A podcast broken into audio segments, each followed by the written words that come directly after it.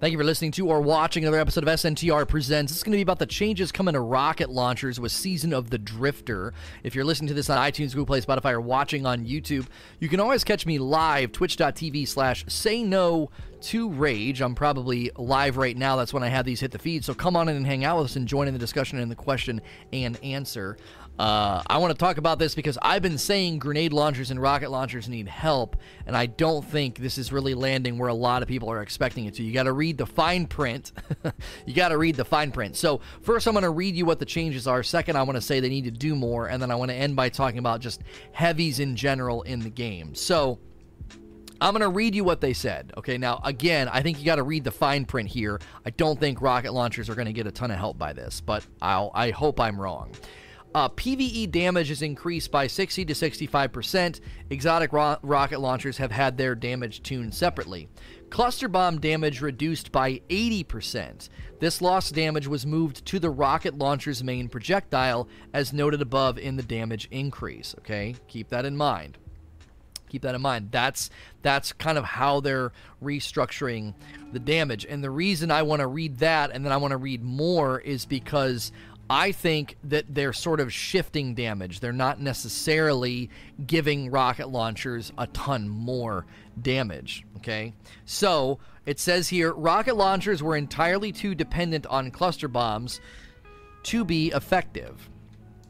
Like the full auto perk on shotguns, cluster bombs would nearly double the damage output of any given rocket under optimal conditions.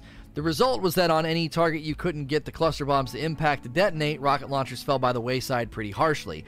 By moving most of the damage of cluster bombs into the rocket itself, rocket launchers will now be more reliable and more effective all around, especially against aerial targets, and cluster bombs wouldn't do damage. So here's the thing it seems to me that they're shifting damage. They're not necessarily saying, here's a ton more damage, right?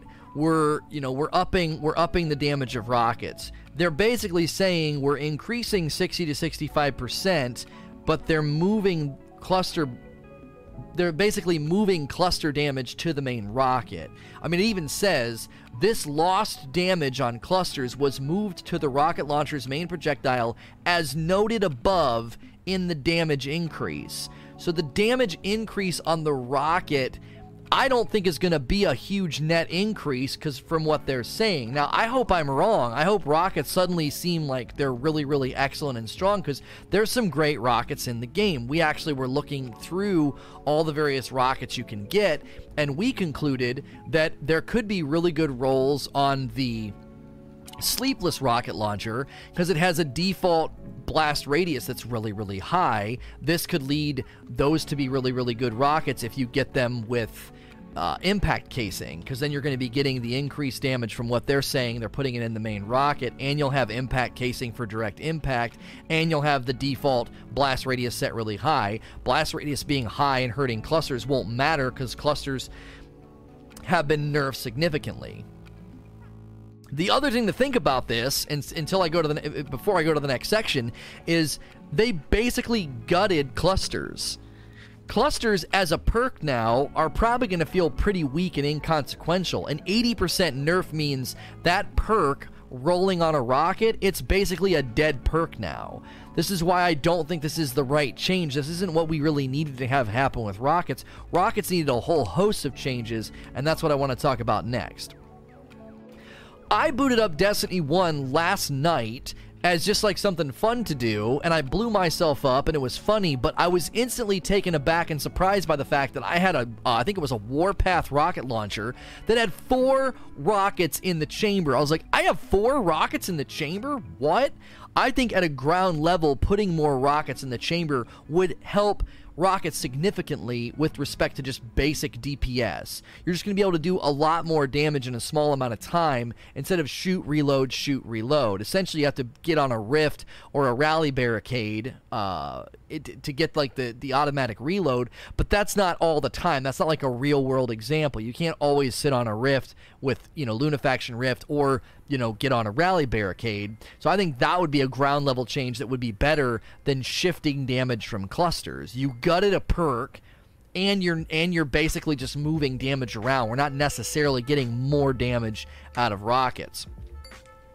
if you could do more damage before reloading, I think they'd feel a little bit more saucy. I don't necessarily know if you need to look at like max amount of rockets held, and then you'd have to look at PvP, obviously. If I'm saying you could have three to four, you know, three to four rockets in the chamber, PvP would basically have to say, well, anytime you grab rocket ammo, we're only going to put two rockets in the chamber. I think that would be fair. I don't know how many you get now total, uh, but they could, they'd have to, in, you know, they'd have to individually tweak how that played out. Because if you grab rocket ammo and you have four rockets in the chamber, that might be too too much for for PvP. So I I really think they need to do more for rockets. Now I'm gonna I'm probably gonna do another video about grenade launchers. I want to do some experimentation with grenade launchers because I actually think spike spike nade launchers are already not bad, but they're getting a buff as well, and I want to address that in a separate video. I do want to talk about heavy weapons here at the end. Okay, we're gonna we're gonna say a lot of things here that we've said before, but I think it's important to say that heavy weapons in general need help, right? Heavy weapons in general need help. Legendary heavies just don't look appealing aside from like machine guns against the backdrop of exotics. I'm not saying exotics shouldn't be the best, but when you use a linear fusion, a grenade launcher, or a rocket launcher, none of them feel strong enough to really warrant use in PvE. You're generally going to be using either a machine gun, 1K voices, Whisper, Wardcliff's pretty good uh, for certain encounters, you know, and then obviously Sleeper for some places if you like it. So they, in general, heavies aren't in a good spot. And I don't think this is going to do enough for rockets unless the base damage increase is so high that it's not exactly how I'm reading the patch notes. The patch notes seem to indicate, not the patch notes, the preliminary announcement about the change is seeming to indicate that they're just sort of shifting damage around as opposed to doing like a big net increase. And not, even if it is a net increase of damage, the nature of how rocket launchers function in Destiny 2, I don't think they're functioning the way that they used to in their glory days in D1. It feels like they're being intentionally hamstrung. Ammo or raw damage or a combination of both need to be the mechanism for heavies. So like you're either doing ammo with a with a like a machine gun. You're not getting tons of raw damage from a machine gun, but you have lots of ammo and then you can shoot for a long extended period of time. That's the mechanism of damage delivery or just raw damage needs to be needs to be the mechanism of damage delivery. That would be like a 1K voices or a uh, or a whisper or a sleeper. They just do tons of raw damage. They don't need tons of ammo. Or a combination of both. Good damage and good good ammo like can play together. That's where I think grenade launchers need to land. I think rocket launchers could land there too, have their ammo tweaked a little bit to enable them to be having a presence in the end game. Linear fusions as well. Like linear fusions honestly feel like they should be energy weapons because of how they function. They're basically a glorified sniper that does, you know, lots of damage. I don't feel like they really belong in the heavy slot. There's also not a lot of them anyways. So they they could afford to be completely retooled and slapped in the energy slot, give them a ton more ammo taper the damage down a little bit, and it could be like a really, really unique style of sniper damage that you know might have legs in some encounters against certain majors and and bosses if you add some cool effects like a splitting effect or different things you could do that. So at, at a ground level they need to reevaluate how heavies are landing in the game and then tweak rockets and grenade launchers to fit into those categories. Because at the moment the heavy slot feels somewhat muddled. It's basically like an exotic it's like an exotic holding place.